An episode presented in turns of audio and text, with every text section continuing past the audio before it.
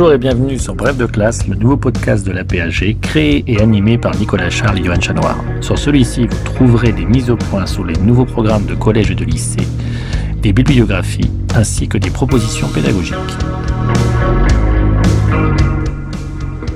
Bref de classe, une émission en deux parties. Tout d'abord, une présentation par un spécialiste des grands enjeux du thème au programme, puis ensuite un personnage et un document représentatif de la période document que l'on peut télécharger sur aphg.fr.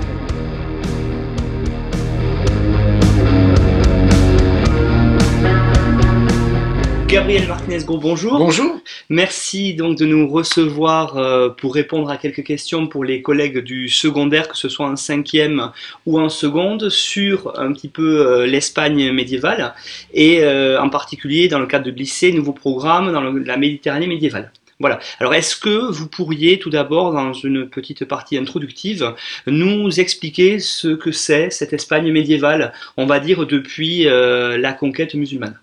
Voilà, alors c'est une histoire assez originale euh, en Méditerranée dans la mesure où c'est euh, une péninsule divisée entre les deux grandes civilisations qui se partagent le bassin méditerranéen au Moyen Âge, c'est-à-dire l'islam et la chrétienté. La majorité de la péninsule et musulmane entre la conquête euh, de l'Espagne par les Arabes en 711 et on peut dire le milieu du XIIe siècle. C'est à peu près au milieu du XIIe siècle que la reconquête, la reconquista, comme on dit en espagnol, euh, rétablit à peu près l'équilibre territorial et sans doute pas encore tout à fait euh, l'équilibre démographique. Je veux dire que pendant très longtemps, pendant quatre ou cinq siècles, hein, euh, le, euh, la population de l'Espagne musulmane a été plus nombreuse que euh, la population de l'Espagne chrétienne, qui était limitée au nord de la péninsule, euh, c'est-à-dire au nord du Portugal actuel, au nord-ouest de l'Espagne actuelle, et un peu au nord-est aussi, c'est-à-dire que la Catalogne euh, a, constitué son identité historique dans le fait qu'elle n'a pas été, ou pratiquement pas été, euh, conquise par les, par les musulmans. Mais euh, à, à, peu près les deux tiers de la péninsule ibérique sont, sont musulmans. Alors, cette, cette histoire, elle est euh, l'objet d'une controverse historiographique constante depuis euh, la fin du XVIIIe siècle, on peut dire peut-être même depuis l'encyclopédie, hein, depuis la grande encyclopédie euh, de, de Diderot et, d'Alembert en, France dans les années 1750 par conséquent. Euh, C'est-à-dire que euh, soit on insiste sur euh, le caractère très violent de la reconquête et euh, les dommages qu'elle a créés à la civilisation au total, hein, et par conséquent et par contraste, euh, on insiste sur euh, le, la gloire, le l'intérêt euh, de la civilisation euh, andalouse, arabe andalouse, ou bien au contraire, on insiste sur euh, les contacts qui ont eu lieu entre les deux mondes. Or, en fait, ces contacts, ils sont relativement tardifs. Hein. C'est quand euh, les chrétiens reconquièrent à l'Andalouse qu'ils entrent en possession à la fois avec des textes, des manuscrits et des populations musulmanes et juives capable de traduire ces manuscrits euh, de l'arabe en latin. Or, ces manuscrits portent en particulier euh, ce que euh, l'Occident jusqu'au XIIIe, XIVe siècle, où il va les retrouver en Grèce même, ce que l'Occident sait de la science grecque. En gros, hein, de la science antique. Euh, en gros, euh, la science antique euh, disparaît euh, des terres occidentales avec la chute de l'Empire romain, très étrangement, mais de façon tout à fait mm. évidente en fait quand on y réfléchit un court instant. Les latins, les romains n'avaient jamais traduit ces textes scientifiques grecs, tout simplement parce qu'ils lisaient le grec. Toutes les élites de l'Empire romain lisent le grec. Mais quand ces élites disparaissent et quand l'Empire romain disparaît en Occident, ben, tout simplement, euh, la partie occidentale de l'Empire, de langue latine, euh, se trouve coupée non seulement de la langue grecque, mais de tous ces textes, en particulier scientifiques, euh, d'époque alexandrine, comme on dit, c'est-à-dire de, l'époque de, euh, au 3e, 2e siècle avant Jésus-Christ, euh, et même euh, au-delà, hein, 1er, 2e siècle de notre ère, euh, qui ont été euh, écrits à Alexandrie, ils ont, été privés de toute une part, et en particulier de la part scientifique, mathématique, astronomique, médicale, de la science grecque. Or, cette science grecque, elle est passée en arabe, tout simplement. elle a été traduite en arabe au 8e, 9e, 10e siècle, et de traduite en, Orient, hein, à Bagdad pour l'essentiel, et de Bagdad, elle est passée en Al-Andalus. Alors il a fallu finalement dans ce transfert euh, deux ou trois euh, conditions essentielles, c'est-à-dire un intérêt des califes de Bagdad pour euh, ce, ce, cette science, mais aussi un foyer culturel important en Al-Andalus, parce que toutes les terres musulmanes ne disposaient pas euh, de ces textes n'avaient pas développé une culture assez brillante et assez exigeante pour que euh, ces textes soient, soient présents. Par exemple, en, Palestine, euh, où les croisés arrivent à la fin du XIe siècle, euh, bah, ils n'occupent aucune grande ville, aucune ville importante, hein, à l'exception peut-être de Tripoli sur la côte méditerranéenne, et par conséquent, la collecte des, textes, et en particulier des textes scientifiques euh, d'origine grecque, est très mince hein, pendant les croisades, alors qu'elle est très importante euh, en Espagne et dans une moindre mesure en Sicile. On y reviendra justement, je pense, après avec cette fameuse école de Tolède. Voilà. Un petit peu. Voilà. Euh, vous évoquiez les zones de contact entre les latins, les occidentaux et Oui. les musulmans. Donc Oui. on parle de la Palestine, la Sicile effectivement, avec la- les dynasties normandes notamment. Oui. Et puis il y a l'Andalous, qui est un modèle un petit peu, euh, si on est du côté musulman, particulier, euh, notamment au niveau politique, avec euh, un califat qui se crée, qui euh, s'autonomise par rapport à Bagdad.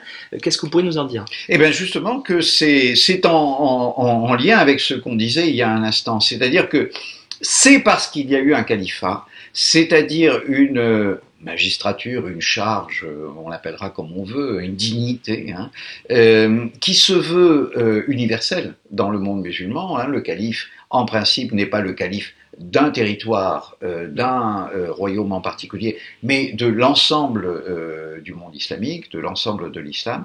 C'est parce qu'il y a eu un calife établi en Al-Andalus que la culture islamique andalouse s'est montrée particulièrement exigeante pour servir ce, ce.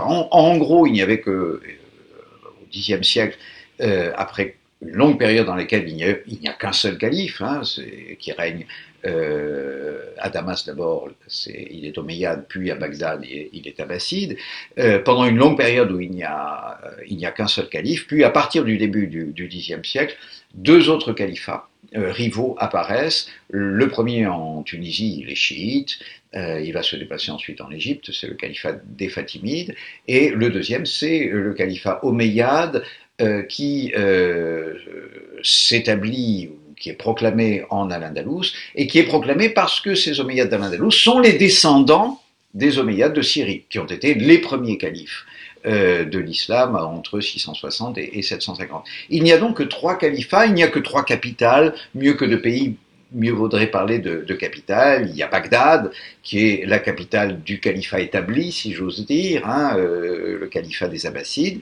et deux califats outsiders, euh, un califat dit fatimide, euh, donc chiite, euh, d'abord en Tunisie, puis au Caire, et c'est ce califat qui fonde la ville du Caire d'ailleurs, en Égypte, et un califat à Cordoue. hein. Et c'est parce que il faut égaler le califat de Bagdad en splendeur, et en particulier en splendeur intellectuelle, que le califat de Cordoue est aussi exigeant dans l'étendue euh, des manuscrits qu'il achète, souvent en Orient, et dans, le nombre de ces manuscrits, et dans la constitution de, ces bibliothèques, en particulier la bibliothèque califale du, calife Al-Hakam II à la fin du Xe siècle, qui, paraît-il, était la plus importante du monde musulman. Alors on cite des chiffres absolument invraisemblables, hein, de, de 400 000 volumes, c'est impossible évidemment, hein, mais euh, on dit ce qui est plus intéressant que le catalogue comportait euh, 22 cahiers de 50 pages ce qui fait tout de même, si je compte bien, 1000, 1100 pages, quelque chose comme ça. Et, donc, si on, compte 7 à 8 livres par, page, parce que tout y était indiqué, le, titre du livre, l'endroit où on l'avait acheté, l'auteur, etc.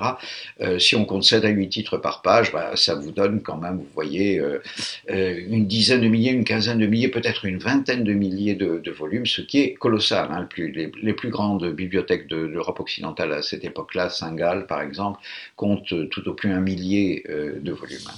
Et donc, voilà, il a fallu toute une série de circonstances finalement pour que, au XIIe siècle, les chrétiens reconquérants trouvent là euh, dans ce monde euh, islamique reconquis, dans, ce, dans, ces territoires islamiques euh, reconquis, de quoi renouer avec ce qu'ils estimaient en partie être, leur, hein. c'est-à-dire que ce qu'ils vont chercher d'abord, ce sont les noms qu'ils connaissent, hein, Platon, Aristote, bien sûr, hein. euh, et ils les retrouvent en effet, on avait conservé en Occident qu'une toute petite partie de, de l'œuvre aristotélicienne, essentiellement une partie de la logique, euh, et on retrouve euh, la quasi-totalité, à l'exception en particulier de l'œuvre physique, à l'exception de l'œuvre politique qui n'intéressait pas les Arabes et qui n'avait pas été euh, traduite.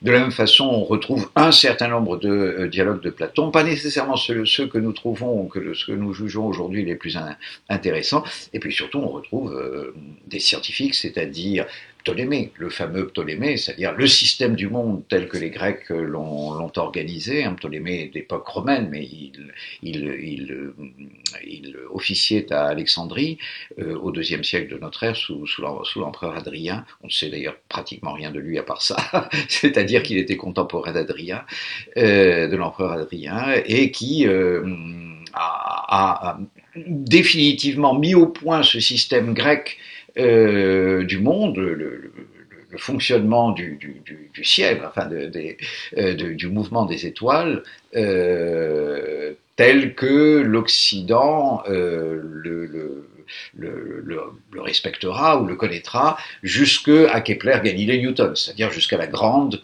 euh, révolution scientifique du XVIIe siècle qui renverse totalement euh, les, données anciennes, les données héritées de l'Antiquité, et qui nous introduit euh, pratiquement déjà à, la physique, à l'astrophysique du monde, du monde contemporain. Hein. Vous avez les premières lois qui sont aujourd'hui toujours considérées comme valables, hein. les, lois la, loi des airs de Kepler, évidemment la loi de la gravitation universelle de Newton, etc. Mais là, on est avant, bien sûr, et on n'est pas encore dans cet univers-là. Voilà donc euh, en, gros euh, le, lien entre culture et politique à, Cordoue. Et donc vous parlez du califat omeyyade de Cordoue, hein, c'est l'apogée hein, de cette Espagne musulmane. Après il y a une période un peu de trouble avec la voilà. Taïfas, un petit peu, hein, où il y a des autonomisations locales. Et puis euh, apparaissent deux dynasties, ce coup-ci plus arabes mais maghrébines, les Almohades et les Almoravides. Alors qu'est-ce que ça change dans l'Espagne musulmane et euh, est-ce qu'il y a une vision différente de la part des, chrétiens de, ces nouveaux arrivants? Alors, euh, euh, l'apogée donc du califat, c'est le Xe siècle. Hein. c'est le califat est proclamé à Cordoue en 929 parce que le califat fatimide, le deuxième des califats, avait été proclamé une vingtaine d'années auparavant en Tunisie. et l'apogée, on en parlera peut-être tout à l'heure à propos de, l'objet euh, qu'il s'agit de commenter, du personnage qu'il s'agit de commenter. L'apogée politique et militaire du, califat, c'est vraiment le dernier quart, on peut dire, euh, du, Xe siècle. Et puis vient euh, l'époque des, troubles, en effet, tout le XIe siècle est occupé par ces fameux rois des taïfas, c'est-à-dire que la péninsule ibérique se disloque, l'appareil d'État omeyyade éclate et le le territoire de l'Espagne, et aussi les territoires du Maghreb que l'Espagne euh, musulmane, que le califat de, Cordoue avait réussi à s'annexer, euh, ces territoires euh, se divisent en, petites principautés qu'on appelle donc les, les, les taïfas, jusqu'à la fin du XIe siècle. Et là, comme vous le disiez, interviennent successivement deux euh, dynastie berbère. Hein. Euh, l'une née vraiment dans le Sahara euh, marocain et mauritanien d'aujourd'hui, la dynastie des Almoravides, Al-Murabitoun, les gens du Ribad, c'est-à-dire traduisons simplement, hein, les gens du djihad, parce que c'est ça, le ribat, euh, la, racine dans le, dans le Coran est très très directement euh, liée au, djihad. Alors qu'est-ce que c'est que ce djihad? Au départ, il faut le dire, ce n'est pas nécessairement un djihad dirigé contre les chrétiens d'Al-Andalus, hein. c'est un djihad en général pour, d'abord pour rétablir l'ordre et euh, la vérité, la pureté de la doctrine islamique à l'intérieur de terres qui sont déjà islamisées, c'est-à-dire dans le Maroc d'aujourd'hui, si vous voulez. Et puis aussi ce djihad, euh, je vous l'ai dit, euh, cette dynastie naît très très au sud, dans le Sahara euh, mauritanien d'aujourd'hui. Ce djihad a pour première cible l'Afrique noire. Hein. C'est d'abord vers l'Afrique noire que ce djihad est, dirigé. Et il détruit le premier royaume africain connu, le premier royaume de l'or, puisque c'est d'abord l'or, plus encore que les esclaves, qui provenaient de ces territoires africains, d'Afrique occidentale. Il détruit le premier royaume de l'or euh, qu'on connaisse, enfin euh, qu'on connaisse par les chroniques arabes, d'ailleurs, le royaume du Ghana, qui n'était pas du tout situé là où se situe aujourd'hui l'État qu'on appelle le Ghana, mais euh, plutôt à peu près là où se situe le Mali hein, d'aujourd'hui. Et donc le, le, le, le djihad, évidemment, euh, s'exerce aussi à partir de la fin du XIe siècle contre les chrétiens qui sont en train de euh, d'exercer leur première poussée reconquérante. Parce que ce qui détermine l'intervention de ces dynasties maghrébines, c'est d'abord le fait que ça bouge pour la première fois depuis plusieurs siècles sur le front euh, chrétiens, c'est-à-dire que les chrétiens, à partir de la fin du XIe siècle, et là c'est à l'histoire de l'Europe occidentale qu'il faut s'adresser, hein, euh, les chrétiens pour la première fois commencent à euh, engager une offensive de reconquête. Alors il y, a, plusieurs raisons à cette offensive de, de reconquête. La première, c'est évidemment la division justement des taïfas le fait que euh, l'Espagne musulmane est divisée en petites principautés qui sont évidemment beaucoup plus faibles que ne l'était le, califat. La deuxième région, c'est la poussée, alors c'est un phénomène très général de l'histoire européenne, hein, c'est la poussée démographique et euh, j'allais dire presque la poussée militaire, la constitution de l'ordre des ordres de, de l'ordre de, la chevalerie hein, en, Europe occidentale et en Espagne comme ailleurs finalement, en Espagne chrétienne comme ailleurs. Ce qui est assez étonnant et ce qui explique assez bien et seulement euh, la théorie d'Ibn Khaldoun, c'est que euh, finalement il y a sans doute à la fin du XIe siècle, au moment où commence la reconquête chrétienne, il y a à peine un million d'habitants dans l'Espagne chrétienne, sans doute même pas. Hein, euh, il y en a 3 ou 4 millions, entre 3 et 4 millions dans l'Espagne musulmane, à peu près. Hein. Donc, les Andalous sont beaucoup plus nombreux, mais dans la mesure où ils, sont, euh, où ils ont été désarmés dans tous les sens du terme par un pouvoir d'État, la société andalouse est infiniment moins belliqueuse et, infiniment euh, moins capable d'affronter la société chrétienne par les armes que ne l'est précisément cette, cette société chrétienne. Et donc, très curieusement, malgré leur faible nombre, ce sont les chrétiens qui ont euh, l'avantage et qui prennent l'avantage sur les Andalous. Les Andalous doivent donc faire appel à ces dynasties maghrébines venues d'au-delà du détroit. Alors les Almoravides euh, subsistent, enfin demeurent en Al-Andalus, règnent sur Al-Andalus pendant une cinquantaine d'années, pas, beaucoup, hein, entre 1090 et 1147 pour être, précis. Et après eux viennent euh, les Almohades. Alors les Almohades naissent un peu moins au sud, mais tout de même, euh, ce sont des, Berbères aussi des berbères euh, dits Masmouda, enfin peu importe de la grande tribu des Masmouda, ils naissent dans l'Atlas marocain, c'est-à-dire au sud de Marrakech, hein, euh, dans les montagnes au sud de, Marrakech, et euh, ils s'emparent du pouvoir d'abord au Maghreb, puis ils remplacent les Almoravides en, en Al-Andalus, et ils vont s'efforcer en gros sans succès, hein, euh, d'arrêter la reconquête chrétienne. Il la freine indiscutablement. Hein, euh, il y a plusieurs victoires euh, musulmanes tout à fait spectaculaires entre la fin du XIe et la fin du, XIIe siècle. Mais au début du XIIIe siècle, le, la messe est dite en quelque sorte dans tous les sens du terme, hein, c'est-à-dire que les, les chrétiens coalisés, pour une fois, parce qu'il y a plusieurs petits royaumes chrétiens du Nord, petits ou plus grands, euh, remporte une victoire décisive à Las Navas de Tolosa euh, en juillet 1212, et cette victoire décisive va conduire en quelques dizaines d'années, pas tout de suite, mais enfin en quelques dizaines d'années, à l'effondrement, on peut dire, d'Al-Andalus, le retrait euh, ou la disparition des forces berbères en Al-Andalus et la conquête de la plupart des grandes villes andalouses. En gros, bah, Cordoue tombe en 1236, Séville en 1248, euh, c'est la dernière grande ville. Valence en 1238. Hein, voilà, ces trois villes-là hein, sont, sans doute les plus importantes euh, d'Al-Andalus à cette époque. En gros, donc, la reconquête est en, réalité terminée en 1250. Hein. Le territoire actuel du Portugal est déjà fixé en 1250. Le royaume du Portugal est fixé, c'est sans doute le l'un des plus anciens, sinon le plus ancien en Europe, euh, dans ses frontières. Il est fixé en 1250. Hein. Euh, on, prolonge souvent euh, jusqu'à la, chute de Grenade en 1492, mais en fait, la chute de Grenade, c'est presque une autre histoire. Hein. pour l'essentiel, le, la, la, reconquête de 90% euh, du territoire qui, avait, qui était tenu par les, par les musulmans euh, est accompli entre la fin du XIe siècle, 1085 la, la chute de Tolède, et 1248 euh, la chute de Séville. Et donc ne subsiste que ce petit royaume nasride de Grenade, euh, qui va d'ailleurs donner l'occasion au roi catholique euh, un peu plus tard de célébrer la fin de la reconquête de la péninsule totale. Mais c'est vrai qu'il y a presque un peu plus d'un siècle finalement là, ou presque deux, deux siècles, deux siècles, deux siècles, et demi, étonnant. où ce petit royaume subsiste, euh, toléré par les chrétiens finalement. Voilà. Alors il y a, y a, y a c'est une, c'est une grande finalement, une grande ou une petite énigme de l'histoire. Pourquoi pendant deux siècles et demi, alors que euh, l'avancée chrétienne avait été euh, sensible et, constante pendant euh, un siècle et demi, entre la fin du XIe et le milieu du XIIIe siècle, pourquoi pendant deux siècles et demi il ne se passe rien ou presque rien? Alors, il y, a, deux ou trois explications majeures. La première est, géographique. Hein. le royaume de Grenade est effectivement, correspond à, à peu près à trois des 50 provinces de l'Espagne d'aujourd'hui. Hein. Donc vous voyez, c'est très peu, mais il est protégé par un, système montagneux qui est profondément, dont, les, plis principaux sont euh, parallèles à la mer, c'est-à-dire perpendiculaires à l'axe de progression, hein, qui est euh, nord-sud évidemment, euh, de, de, la Castille.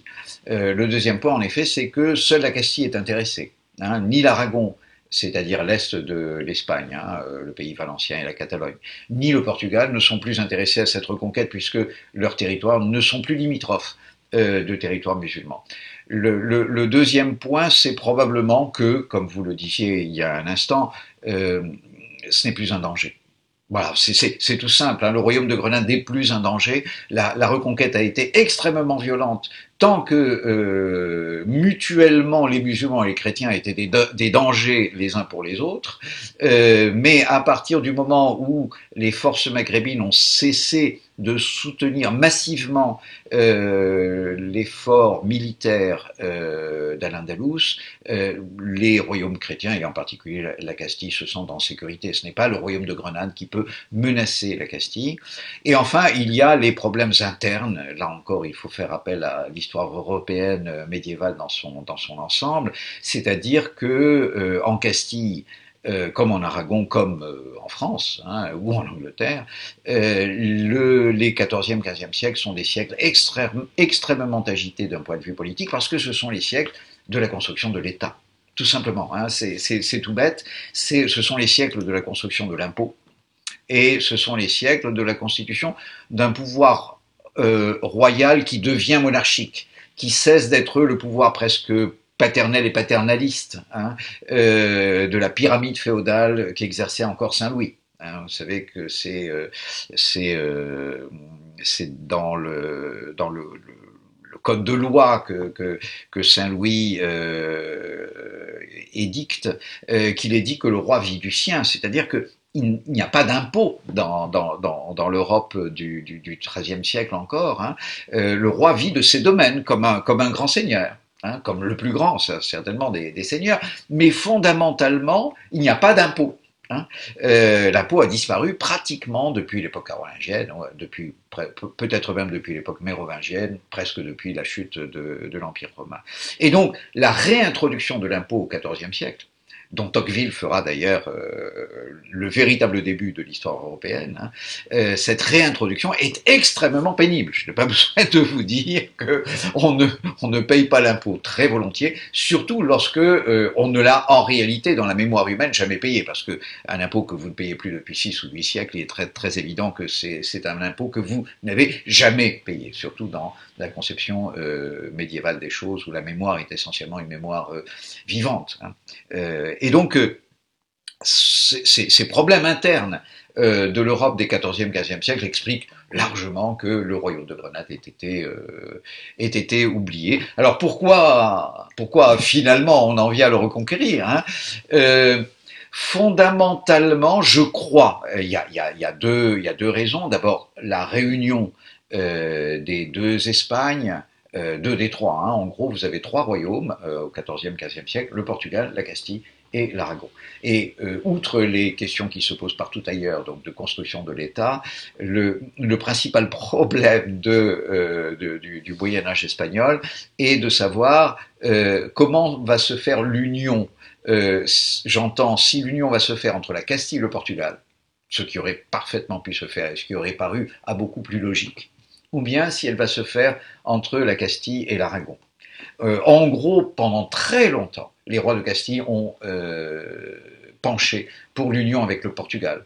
Ne serait-ce que parce que les deux langues, en réalité, sont plus proches, hein, le le, et le, portugais, que euh, le castillan et le catalan. Hein, euh, qui était pratiquement la langue euh, du royaume euh, d'Aragon, hein, le catalan. Et donc, c'est pas bah, l'histoire en décide autrement. Hein, et bon, l'héritier d'Aragon épouse l'héritière de Castille en 1469, et, et, donc l'union se fait entre la Castille et l'Aragon. Et faire quelque chose de grand, c'est-à-dire reconquérir Grenade, paraissait une des comment dire une des manières d'affirmer euh, l'unité nouvelle de, cet ensemble euh, considérable hein, et qui va presque immédiatement jouer un rôle considérable en effet sur le théâtre d'opération européen.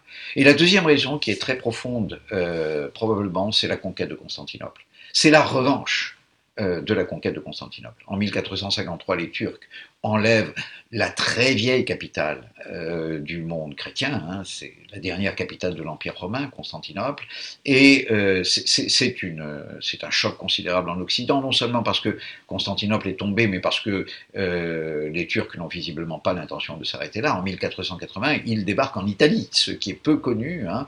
La, la, population de la ville d'Otrante est, est, massacrée par les janissaires ottomans, qui repartent parce que le sultan meurt à ce moment-là, le sultan Mehmed II, le conquérant de Constantinople, meurt à ce moment-là. Euh, et donc, euh, il y a chez les rois euh, catholiques la volonté de venger sur le petit royaume de Grenade, au total, la, le massacre de Constantinople, parce qu'en plus, Constantinople a été prise dans un grand déploiement de massacres, il faut bien le dire. Hein. C'est-à-dire que l'empereur byzantin a été tué au cours du, siège et la population déjà très clairsemé de Constantinople a été euh, très largement très largement affecté hein, par, cette, cette conquête. Voilà.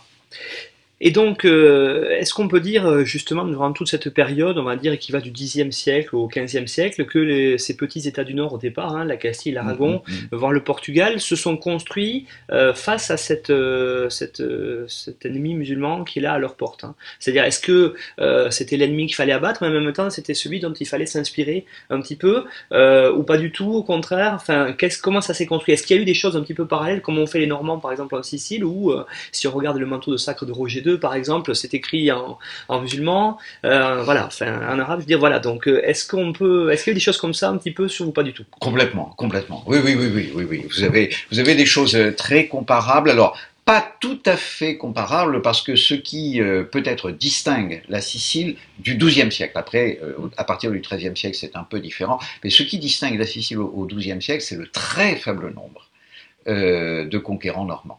Hein, c'est-à-dire que vous avez une toute petite élite normande qui a reconquis l'île, et la majorité de la population est soit grecque, soit arabe. Et donc, à peu près nécessairement, l'administration euh, des rois normands fait appel euh, beaucoup plus massivement aux vaincus que euh, les rois d'Espagne. La reconquête en Espagne, les rois des Espagnes, la reconquête en Espagne a été assez lente pour être accompagnée par un repeuplement, repeuplement d'autant plus aisé que euh, la population de l'Europe est en pleine expansion. Hein, c'est ce qui explique aussi d'ailleurs qu'en Sicile, ça ne dure qu'un siècle. Au-delà de la fin du XIIe, du début du XIIIe siècle, disons, euh, la, pression démographique italienne permet là aussi une espèce de reconquête par le repeuplement de la Sicile. On n'a plus besoin en quelque sorte des vieilles populations musulmanes ou grecques. Alors les Grecs sont assimilés purement et simplement, les musulmans aussi, ou bien ils s'en vont. Hein. Euh, il, y a, il reste en Sicile, comme en Espagne, une forme de mystère sur ce que deviennent ces populations euh, musulmanes euh, conquises. Alors on peut dire que les élites s'en vont très vite, hein. mais en revanche, il reste assez de gens pour traduire les textes, pour servir les besoins esthétiques en effet euh, de, la noblesse euh, castillane euh, ou aragonaise, mais surtout castillane et portugaise. Hein. Il y a tout un art qu'on appelle l'art mudéjar qui domine, on peut dire, le, paysage esthétique de l'Espagne au XIIIe, XIVe siècle et qui est directement inspiré de l'Espagne musulmane. Il reste surtout, il ne faut jamais négliger leur rôle, beaucoup de juifs qui ne partent pas qui n'ont aucune raison de, partir, euh, évidemment, puisqu'ils euh, ils sont évidemment neutres dans cette euh, entreprise de, reconquête. Ils sont même plutôt du côté des chrétiens parce qu'ils avaient été, il faut bien le dire, contrairement à une légende qui couvre aujourd'hui, maltraités par les Almohades en particulier, par la deuxième des dynasties berbères qui les avait chassés d'Al-Andalus. Donc, pour ces juifs, euh, la reconquête chrétienne est au total une assez bonne chose, hein, qui leur permet de revenir euh, dans le sud d'Al-Andalus, dans le sud de, la péninsule ibérique. Et ces juifs, en général, sont arabophobes. Hein, ils sont capables de lire l'arabe, ils ne sont pas capables de traduire en général en latin, c'est le latin qui leur fait défaut, mais l'arabe ne leur fait pas défaut, ils traduisent en général en espagnol, et bon, bah, effectivement, il y, a, y a à partir de l'espagnol euh, il y a des clercs chrétiens qui sont capables de traduire en latin, ou qui ne traduisent pas beaucoup, ou qui ne traduisent pas du tout, pardon. C'est-à-dire qu'on a un certain nombre de textes d'intérêt scientifique, on va dire, hein, euh, même si ce ne sont pas les plus importants, euh, qui sont restés directement en espagnol, qui n'ont jamais été traduits en, latin, ils ont probablement été traduits directement de l'arabe à l'espagnol par des juifs. Hein. Euh, donc les, Juifs jouent un rôle très très important dans ce, dans, ce, dans ce passage. En tout cas pour les textes, il est probable, enfin c'est beaucoup moins bien pour les artisans, c'est beaucoup moins bien euh, pour les artistes, parce que, comme vous le savez, les artistes du Moyen Âge ne signent pas leurs œuvres en général. Il y a quelques exceptions, mais très souvent, ils ne signent pas leurs œuvres. Et donc, euh, on, le sait beaucoup moins bien. Il est probable que des juifs ont aussi joué un rôle dans l'esthétique euh, mais il y a eu aussi euh, très certainement pas mal de musulmans. Il suffit de considérer l'origine arabe, mais arabe euh, par la langue peut désigner à la fois des musulmans comme des juifs, hein, euh, l'origine arabe de nombre de noms de métiers espagnols, alfarero qui veut dire le, potier ou bien albanil qui veut dire le maçon, etc. Hein.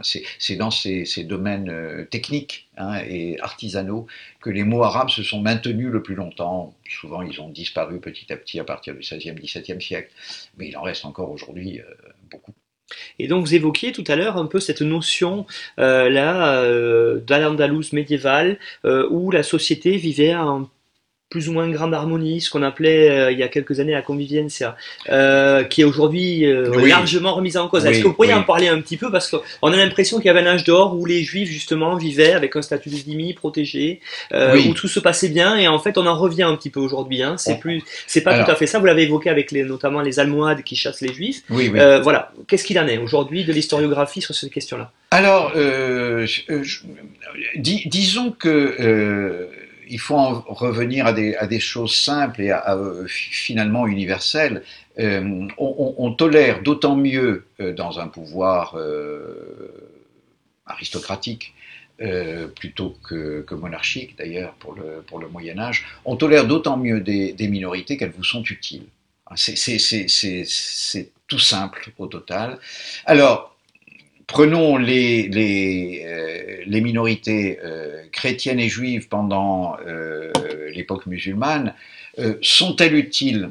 Très modérément, hein, pour, tout dire. Hein. Elles, n'ont pas de, niche, d'alvéole de connaissances ou de pratiques euh, qui leur sont à ce point particulières qu'elles soient indispensables au pouvoir musulman. Et donc, très curieusement, ça n'est pas pendant euh, l'époque islamique, contrairement à ce, dont on a parfois l'impression, euh, que euh, les minorités se sont particulièrement épanouies en, en Al-Andalus. En revanche, et comme le notaient déjà des penseurs espagnols comme Américo Castro au XXe siècle, en revanche, les chrétiens reconquérants, eux, ont besoin des minorités. Ils ont besoin des minorités parce qu'ils ont besoin de traducteurs pour euh, euh, reconquérir le savoir euh, d'origine grecque mais traduit en arabe qu'ils retrouvent en Al-Andalus, et ils ont besoin de minorités tout simplement parce que ces minorités occupent l'essentiel des fonctions et ils ont elles ont l'essentiel des compétences techniques pour bah, construire des immeubles, décorer des, portes solennelles et, grandioses, euh, pour euh, euh, orner des monastères, pour etc. Hein, donc ces minorités-là, à partir de la reconquête par les chrétiens, sont particulièrement utiles à l'aristocratie chrétienne. Et donc elles subsistent dans un rôle important et dans une relative protection tant qu'elles sont utiles. Alors le, grand coup de massue, c'est même pas les rois catholiques. Euh, c'est le fait qu'à partir du XVe siècle, euh, les euh, élites, et en particulier la noblesse castillane et, aragonaise, commencent à se tourner de plus en plus vers l'art italien. C'est tout bête, hein, je veux dire. À partir de là, les artisans musulmans ou juifs qui pratiquaient le mudéjar se trouvent relativement discrédités et dévalorisés, évidemment, puisqu'ils ne sont plus à la mode. En outre, l'essentiel des textes est désormais traduit, et euh, bon, euh, la, lumière vient désormais des universités du nord de l'Europe. Hein. Vous savez que la, papauté a établi à Paris et exclusivement à Paris euh, le discours sur Dieu, c'est-à-dire la théologie. Donc la grande faculté de théologie, c'est Paris. Et alors qu'au XIIe, XIIIe siècle, pendant l'époque dite de l'école de Tolède, à tort ou à raison, on, venait étudier en Espagne, à partir du peut dire de la deuxième moitié du XIIIe siècle, Saint Thomas d'Aquin, hein, c'est la deuxième moitié du, XIIIe siècle, on va étudier à Paris. Et là encore, hein, euh, les minorités juives et musulmanes s'en trouvent disqualifiées, discréditées, sans intérêt. Et à partir du moment où vous êtes sans intérêt, alors là, vous êtes en danger. Hein, tout simplement parce que votre existence n'est plus absolument nécessaire au maître. Alors bon, les, juifs vont trouver euh, à travers euh, euh, l'administration de la chose publique, ils vont trouver à travers l'Église, pour ceux d'entre eux qui se convertissent, ils vont trouver des, voies d'entrée dans la société chrétienne euh, en revanche, euh, les musulmans, dont les élites étaient déjà partis, il faut bien le dire, hein, euh, les musulmans vont petit à petit être marginalisés jusqu'à constituer une minorité à la fois pauvre et rebelle, qu'on oblige à la conversion après la conquête de Grenade, hein, c'est ce qu'on appellera les morisques, et ces morisques, bah, ils subsistent entre la reconquête de Grenade, quelques années qui suivent la reconquête de Grenade 1502, ils sont convertis euh, de force, enfin on leur demande de se convertir au christianisme, de quitter l'Espagne, dans la, grande majorité des cas ils se convertissent, et puis comme ils sont mal convertis, ou, mais ils, ne veulent pas euh, accepter euh, les vérités pourtant aux yeux de l'Église évidente de la religion chrétienne, ils sont expulsés d'Espagne au début du XVIIe siècle, entre 1609 et 1613. C'est la fin définitive, si j'ose dire, de, l'islam andalou. Et donc on parlait tout à l'heure aussi de, ces savants, un petit peu euh, andalous hein, de, l'époque, il y avait des, grands philosophes, je pense à Averroès, pas que. Euh, est-ce que vous pouvez en présenter quelques-uns et l'apport un petit peu qu'il y a eu à la fois ben, dans, le, monde médiéval, mais pas que, jusqu'à aujourd'hui quasiment on peut dire. Bon, il y a Averroès, mais il n'y a pas que lui. Il y a, pas que lui, même si c'est effectivement la, sans doute la, figure principale, Averroès meurt euh, très tard, en 1198. Ce qui est caractéristique d'Averroès, c'est qu'il a été traduit tout de suite, hein, pratiquement tout de suite. Hein, c'est ce qui fait. Euh, alors, il écrit surtout euh, ce qui est tout à fait caractéristique de ce qui intéresse euh, l'Occident lorsqu'il traduit des auteurs andalous. Il est surtout connu comme le commentateur d'Aristote. Hein. Il commente l'œuvre d'Aristote de, long en large, si j'ose dire, la totalité de l'œuvre d'Aristote connue en, arabe, c'est-à-dire presque la totalité, à l'exception de l'œuvre politique, euh, de ce qui est connu encore aujourd'hui d'Aristote. Euh, il y en a d'autres, évidemment. Euh, il y a sans doute moins de mathématiciens en Al-Andalus qu'en Orient, hein, un peu moins brillants. Il y, a, il y, a, quelques très grands médecins, Zahraoui en particulier, qui écrit un, superbe traité de, chirurgie au début du XIe siècle. Il y a bien sûr aussi, mais ils ont moins intéressé euh, la traduction. Hein. Euh, il y a euh, des poètes, il y a des musiciens, il y a des, bah, des, auteurs hein, d'une manière générale. On peut compter Ibn Khaldoun comme un andalou, hein, c'est probablement le plus grand euh, historien de, l'islam médiéval. Il y a l'homme qui a précédé euh, Ibn Khaldoun dans ma préoccupation euh, pendant de longues années, c'est-à-dire Ibn Hazm de Cordoue, qui est un auteur tout à fait extraordinaire hein, à la fin du Xe, au début du, XIe siècle. Donc effectivement, Al-Andalus a été l'un des, on peut dire, trois ou quatre un très très grand foyer de euh, l'islam médiéval euh, pendant la meilleure époque euh, de, l'islam médiéval, c'est-à-dire entre 10e et, 13e siècle. À partir du 13e siècle, l'Andalous s'effondre, mais d'une manière générale, tout de même, hein, on peut le dire, en, même en Orient, il y a une, forme de ralentissement de la créativité hein, de, l'islam, plus, une, conservation de l'acquis qu'une innovation véritable. Euh, s'il y avait d'autres, les, deux, autres grands foyers, c'est Bagdad, bien avant le Caire. Alors, le Caire, c'est un peu plus tard, c'est justement euh, euh, le, conservatoire de l'islam entre 13e et 15e siècle, dans l'ordre de la création de l'innovation entre 9e et 13e siècle, c'est plutôt Bagdad, et puis l'extrême-orient musulman, c'est-à-dire ce qu'on appelle le Khorasan, au Moyen-Âge et encore aujourd'hui d'ailleurs, le nord-est de l'Iran, et euh, l'Asie centrale, enfin l'Ouzbékistan d'aujourd'hui, hein, qui a été un, très grand foyer. Là aussi, c'est de là que vient Avicenne, Ibn Sina. Et, donc, on revenait en revenant un peu sur Tolède tout à l'heure, qu'on évoquait, euh, c'est véritablement un point d'entrée euh, de ce qui se faisait dans le monde musulman en Europe. Mais alors, ce point d'entrée, il intéresse les Européens parce que c'est un endroit de traduction. Après, avant voilà, hein, C'est pas la culture musulmane qui les intéresse en priorité, c'est parce que les musulmans ont récupéré le savoir grec. Voilà, voilà, hein, absolument. Exactement. absolument. Et, qu'est-ce qu'on qu'est-ce qu'on y fait à Tolède concrètement? Alors, c'est assez difficile. Hein c'est encore euh, l'objet de, débats. Hein. Euh, ce qu'on disait traditionnellement, c'est que en gros, il y avait a à Tolède, parce que Tolède est la première des grandes villes euh, andalouses reconquises en 1085. Hein.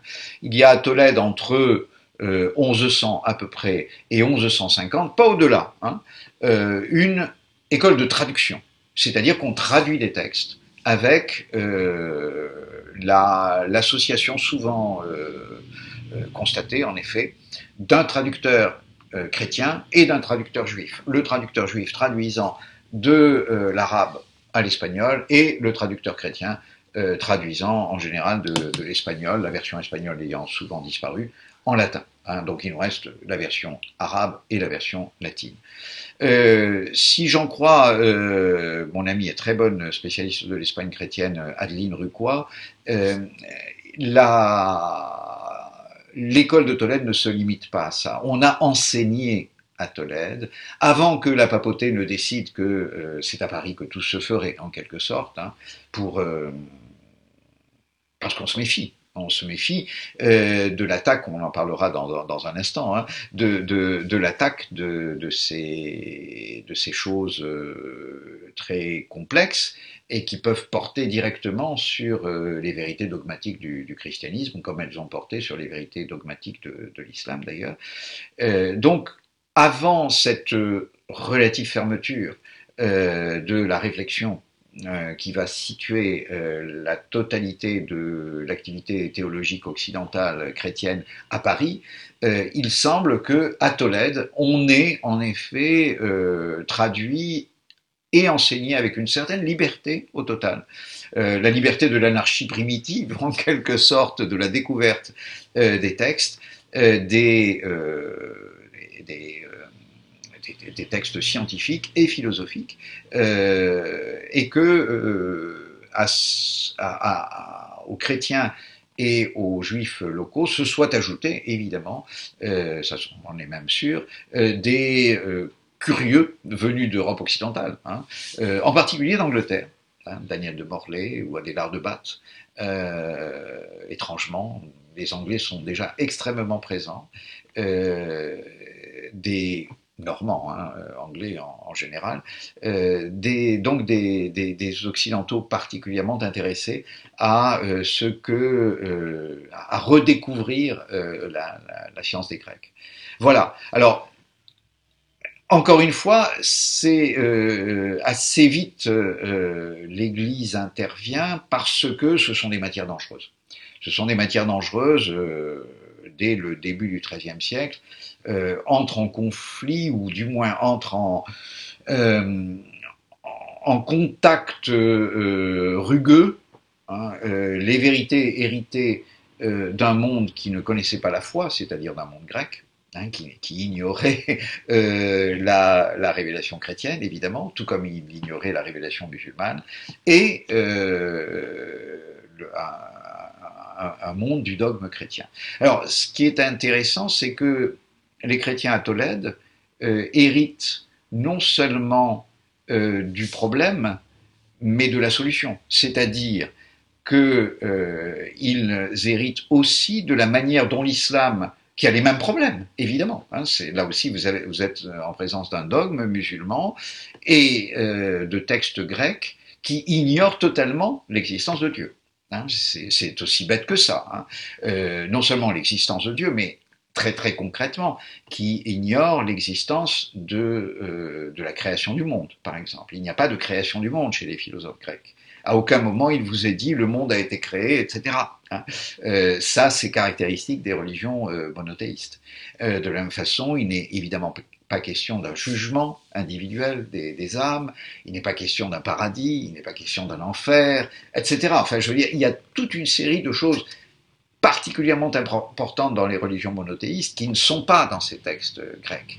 Mais lorsque les chrétiens reçoivent ces textes, euh, qui les retraduisent, ils ont en outre le commentaire musulman. C'est-à-dire, voilà ce que nous, monothéistes musulmans, nous disons sur ces textes.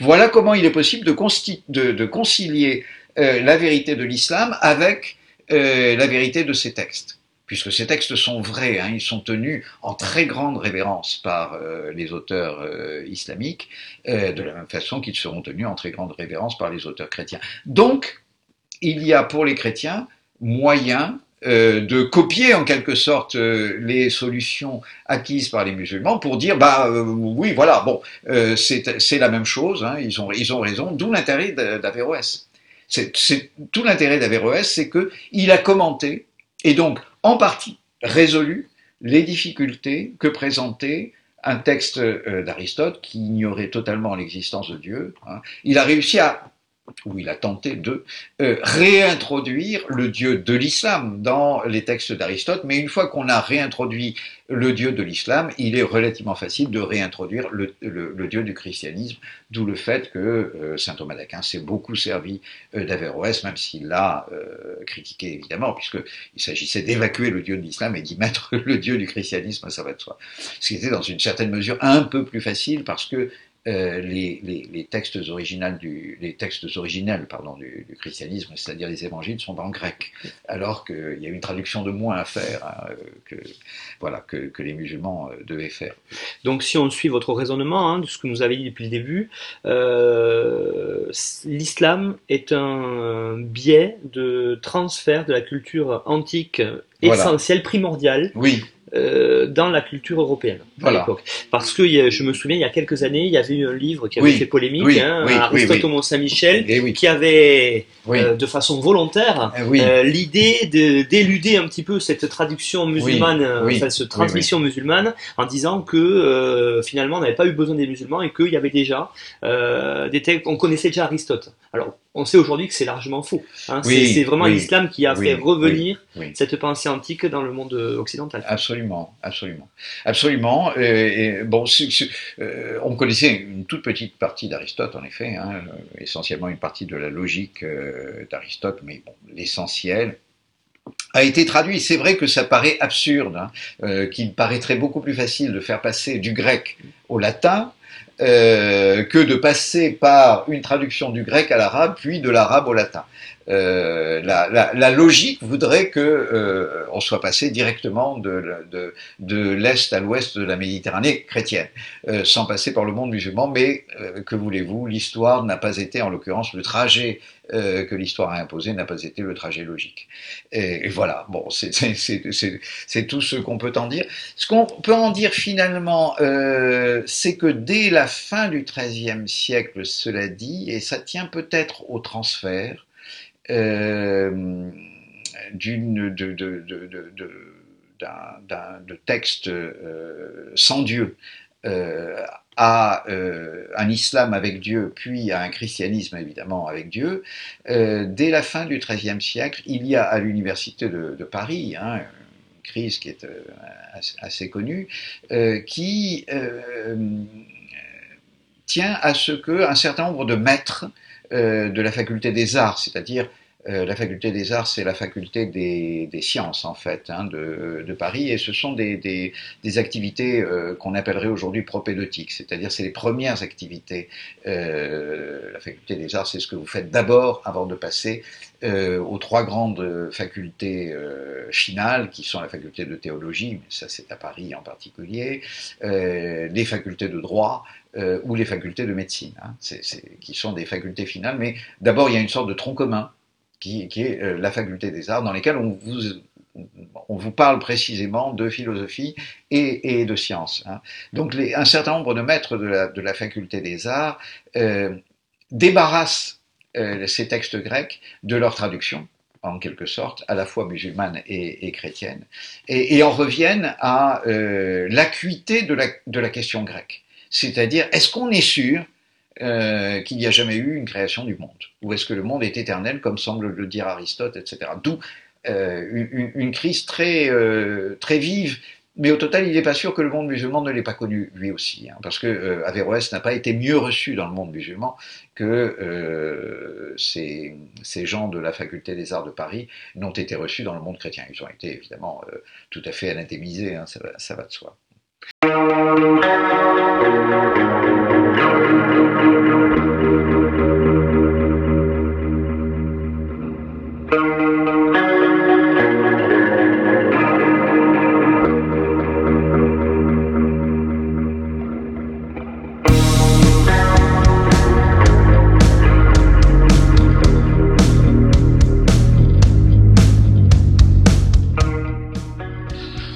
On se retrouve donc, Gabriel Martinez-Gros, dans la deuxième partie de cet enregistrement où euh, nous souhaiterions euh, présenter aux collègues du secondaire euh, à la fois peut-être un personnage emblématique euh, de la période d'Al-Andalus, de l'Espagne musulmane, et euh, aussi peut-être un document euh, que les collègues justement pourraient réutiliser en classe de cinquième ou en classe de seconde avec leurs élèves. Voilà, alors qu'est-ce que vous nous proposez? Alors, c'est un, choix euh, euh, difficile, évidemment.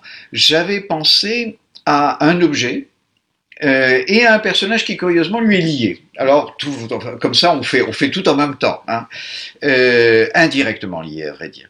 Euh, L'objet, c'est euh, ce qu'on appelle la pixide euh, d'Almorera. Alors c'est un mot euh, étrange, bizarre. Pixide se traduit en anglais casquette, c'est-à-dire tout simplement c'est une boîte, probablement une boîte à onguents mais elle se trouve aujourd'hui au Louvre, tout simplement, cette pixie d'Almorera, et euh, c'est une, euh, une magnifique euh, boîte tirée du travail de la défense en ivoire d'un éléphant, hein, tout simplement. L'ivoire était extrêmement rare et il manifeste probablement, hein, la présence de cet ivoire en, en Al-Andalus, euh, manifeste probablement l'intensité relative hein, de la relation avec euh, le Maghreb et avec l'Afrique noire à partir de la deuxième moitié du, du Xe siècle, lorsque euh, on commence à établir de façon régulière des, des relations au-delà du Sahara avec ce fameux royaume du Ghana que les Almoravides vont détruire à la fin du XIe siècle.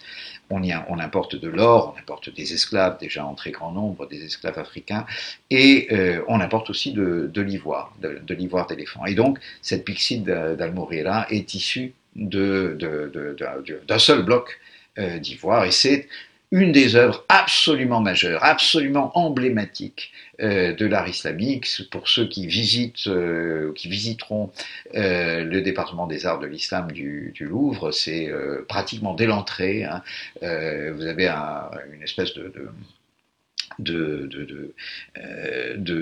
vitrine. Enfin, vous avez une vitrine, c'est pas une espèce de vitrine, c'est une vitrine qui vous présente euh, deux des chefs-d'œuvre euh, du Xe siècle, du premier islam, on peut dire, puisque malheureusement euh, l'essentiel a, péri dans un, dans un naufrage euh, absolument radical hein, de, ce, de, ce, premier islam. Et parmi ces deux œuvres, vous avez ben, ce qu'on appelle une aiguière, c'est-à-dire une carafe, hein, tout simplement fatimide en cristal de roche, euh, taillée au Caire à la fin du Xe siècle, et cette pixide d'Almorera, qui est donc taillée dans l'ivoire, euh, en Al-Andalus euh, à la fin du, Xe siècle. Alors, elle s'appelle Pixide d'Almorera parce qu'elle a été faite pour un prince, euh, qui était alors le prince héritier d'Al-Andalus. Nous sommes en 968. Ce prince a probablement 18 ans. C'est probablement pour ses 18 ans, qui correspondait en gros à l'âge de la, de la majorité, que la Pixide a été faite pour lui. Il est héritier, pourquoi? C'est le frère du, roi régnant, du calife euh, régnant, euh, mais ce calife régnant, euh, pendant longtemps, n'a pas eu d'enfant. à vrai dire, il est resté auprès de son père. Les, chroniques nous disent que le père de ce calife régnant, lui-même régnant, bien entendu, le, le, calife Abdelrahman III, avait donc pour son fils, qui s'appelait Al-Hakam, une passion tout à fait exclusive. Et alors qu'il euh, avait laissé ses cinq ou six autres fils d'un très très grand nombre de femmes, hein, euh, le harem était considérable de plusieurs dizaines de femmes, euh, il avait laissé la plupart de ses fils s'établir dans la ville de Cordoue, il avait gardé auprès de lui son aîné, hein, qu'il avait eu à l'âge d'une vingtaine d'années, hein, donc il y avait une vingtaine d'années de moins que lui, Al-Hakam, et euh, donc cet Al-Hakam ne s'était jamais marié, on disait même qu'il avait plus de goût pour les garçons que pour les filles et qu'il ne se marierait jamais. En tout cas, son père en était persuadé, et euh, lorsqu'il est arrivé, euh, lorsqu'il en est venu à l'heure de sa mort, Abdelrahman a disposé euh, non seulement de son, sa propre succession, mais de la succession de son fils. il a dit à Al-Hakam, tu vas me succéder, bien entendu, tu seras calife, mais après toi, ce sera ton très jeune frère, qui a presque 35 ans de moins que toi, Al-Mourela, qui te succédera. C'est mon fils préféré, c'est un enfant encore. Si euh, il était assez grand, je lui confierais le califat, mais il n'est pas encore assez grand, euh, et tu lui serviras en quelque sorte de tuteur. Ton règne se prolongera jusqu'à ce qu'il soit adulte, et, euh, il deviendra calife après toi rompez. Hein, c'est assez autoritaire, hein, puisque ça, ça, interdisait totalement, en principe, au calife al-Hakam, qui devient en effet euh, calife après son père, euh, d'avoir un enfant. Mais la vie suit son cours et euh, Al-Hakam avait déjà 46 ans, si je compte bien, lorsque 46 de nos années, de, nos années solaires, lorsqu'il devient euh, calife. Donc c'est un homme d'âge, il n'a pas d'enfant. Mais à partir du moment où il est calife, il a des esclaves, bien entendu, il a un, un harem, même s'il ne s'en sert pas beaucoup, euh, et l'une des femmes de ce harem en vient lui plaire beaucoup. C'est une esclave d'origine euh, euh, basque, semble-t-il, hein, euh, qui s'appelle Sobre, c'est-à-dire en gros l'aurore ou le lever du soleil en, arabe. Et donc cette, femme, dont on dit qu'elle se déguisait en garçon pour plaire davantage au calife al-Hakam qui avait plus de goût pour les garçons que pour les filles, cette femme réussit à avoir un enfant euh, du calife. Elle en a même deux. On dit que Al-Hakam euh, en était tellement passionné qu'il euh, avait de goût pour aucune autre femme de son harem. C'est la seule avec laquelle il a eu euh, un enfant. Le premier enfant meurt bas âge, comme il arrive assez souvent euh, à cette époque, et le deuxième enfant survit, donc il s'appelle Hicham. il est né en 965, lorsque la pixie d'Al-Mourela est exécutée en 968. Cet enfant a 3 ans, Al-Mourela a 18 ans. Le calife euh, commence à vieillir. Il est assez évident qu'il ne vivra pas assez longtemps pour que son fils soit adulte. Hein, et donc, normalement, le pouvoir doit passer à Al-Mourela. Mais Sopre fait tout ce qui est nécessaire en se constituant évidemment un parti dans la cour, hein, euh, puisque euh, elle est indispensable au calife, et qu'on veut plaire à la favorite euh, pour plaire au calife, elle se constitue un parti dans la cour pour faire en sorte que son fils devienne l'héritier à la place d'Al-Mourila. C'est très difficile parce que le califat, en principe, ne peut pas appartenir euh, à un enfant. Hein, il faut être adulte pour être euh, calife. à vrai dire, l'Orient donne déjà des exemples euh, contraires. Hein. Il y a eu un calife, sinon enfant, du moins adolescent en Orient, il avait 14 ans, Al-Muqtadir. C'est presque le seul exemple hein, euh, qu'on connaisse en Orient, et puis le califat abbasside est désormais sous, sous tutelle en réalité. Donc ce n'est plus tout à fait un, modèle. Donc les résistances sont fortes. On, on voit bien euh, à travers les textes, euh, les chroniques qu'on a de cette époque et qui sont par chance parmi les plus fournis, que la cour se divise entre ceux qui pensent que euh, ça ne tiendra pas, qu'on risque la catastrophe. Hein. Et donc il faut s'en tenir à, à, la décision prise par Abdelrahman, il faut qu'Al-Bourira devienne le calife, et ceux qui, qui, qui, militent pour le nouveau cours, en quelque sorte, c'est-à-dire qui veulent plaire à Sopre et à Al-Hakam, c'est-à-dire ton fils Hicham peut être calife. Il a 8 ans, il a 9 ans, ça ne fait rien, il est tellement doué, il est tellement génial, ce qui n'est évidemment absolument pas vrai, euh, qu'il peut devenir calife, il a la maturité pour être calife. Alors voilà, euh, euh, la mort d'Al-Hakam se précise, il est de plus en plus malade euh, et il, il, est visiblement au bout du rouleau. Euh, et euh, Sobre décide, avec l'aide du Premier ministre euh, du calife, et surtout avec l'aide de son, comment dire, de son favori, hein, c'est-à-dire de l'homme qui gère sa fortune. Hein, là, il a une fortune qui lui a été évidemment euh, offerte par le calife, mais en tant que femme, elle ne peut guère sortir du harem, donc guère administrer ses biens. Hein. Et cet homme est l'homme qui administre ses biens. Hein. il s'appelle Ibn Abi Amir, euh, et c'est sur lui et sur le Premier ministre qu'elle va s'appuyer pour éliminer Al-Mourira. Elle a une, chance euh, considérable, c'est qu'évidemment euh, le calife va mourir à l'intérieur du palais, donc elle en sera l'une des premières informées, et donc elle a le temps d'agir, et le temps d'agir il est, extrêmement simple. Euh, le calife meurt dans la nuit, dans une nuit.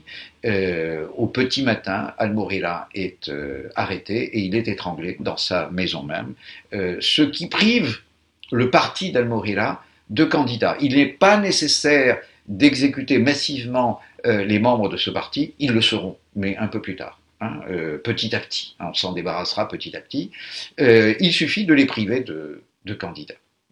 Et, et, donc la, pixie d'Almorilla a quelque chose d'extrêmement tragique, euh, doublement tragique en quelque sorte, euh, d'abord parce que euh, celui pour lequel elle avait été fait, qui est un prince héritier, va disparaître dans des conditions tout à fait tragiques, hein, mais aussi parce que l'homme qui exécute Al-Mourira, c'est donc ce Ibn Abi l'homme de confiance de, de. C'est celui qui va prendre petit à petit le pouvoir. il va changer de nom, on l'appelle Al-Mansour ensuite. Hein. C'est l'homme des grandes expéditions militaires contre euh, le nord chrétien de la péninsule ibérique. Petit à petit, il va se débarrasser de ses complices dans le coup d'État, parce que c'est un coup d'État évidemment, hein, euh, de la matinée de la mort du calife euh, Al-Hakam II. il va même se débarrasser de Sopre en, prenant avantage du fait que lui, il est un homme, il peut commander les armées, et elle est une femme, et ne peut évidemment ni sortir du palais, ni euh, commander les armées. Et il va tenir le petit calife euh, Hicham, euh, au nom duquel il gouverne, en tant que hajib, dit-on, c'est-à-dire en tant que chambellan, hein, il va le tenir dans une espèce de de minorité euh, éternelle. Hein, euh, lorsque Ibn Abi Amir meurt en 1002, après 24 ans de, pouvoir absolu sur l'État, Hicham a 37 ans et pratiquement il n'est jamais sorti de son palais. Hein. Il a été tenu pratiquement prisonnier par euh, Al-Mansour et Ibn Abi Amir.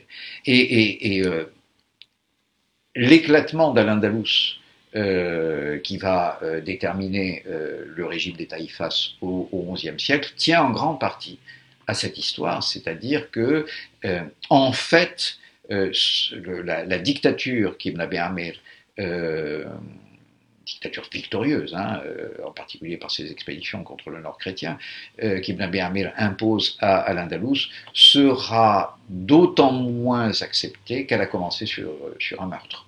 Hein, et que ce ne sera jamais oublié. Hein. Lorsque Ibn Abi Amir meurt, il transmet son pouvoir à ses propres enfants dans les mêmes conditions, c'est-à-dire que le même calife, euh, Hicham II, passe sous la tutelle euh, des enfants euh, d'Al-Mansour. L'aîné d'abord, puis l'aîné meurt. C'est le cadet des fils euh, d'Al-Mansour qui, prend le pouvoir. Pour quelques mois seulement, une révolution éclate à Cordoue menée par les Omeyyades, par la famille des, des, qui renverse le pouvoir du dernier fils d'Al-Mansour. Et celui qui va exécuter le fils d'Al-Mansour, hein, euh, abandonné de tous, euh, en particulier des, membres berbères, des mercenaires berbères de son armée, c'est le fils dal Étrangement, al quand il est mort, avait 27 ans environ, hein, il avait déjà un enfant. Et cet enfant, 40 bah, ans plus tard, prend la revanche euh, de la mort de son père en assassinant le fils de celui qui assassinait son père. Donc un objet qui est représentatif à la fois de la complexité euh, de ce califat omeyyade de Cordoue et en même temps on est à une période de la fin de l'apogée, hein, de, totalement de Totalement. C'est l'acmé et en même temps la chute. Hein, presque en même temps. mais Gabriel Martinez-Gros, on vous remercie. Alors, sachant pour euh, toutes les personnes qui ont écouté qu'on retrouvera euh, donc des photographies de cet objet, une bibliographie euh, complète sur le site internet de la PAG. Voilà. Merci beaucoup. Merci à vous.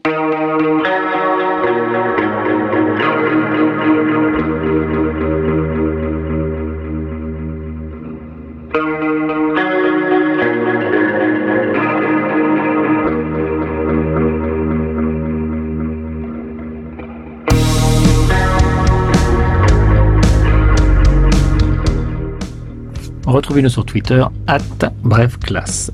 Tout le contenu de l'émission, la bibliographie, les documents exploités par l'auteur sont disponibles sur le site officiel de la PAG www.apag.fr.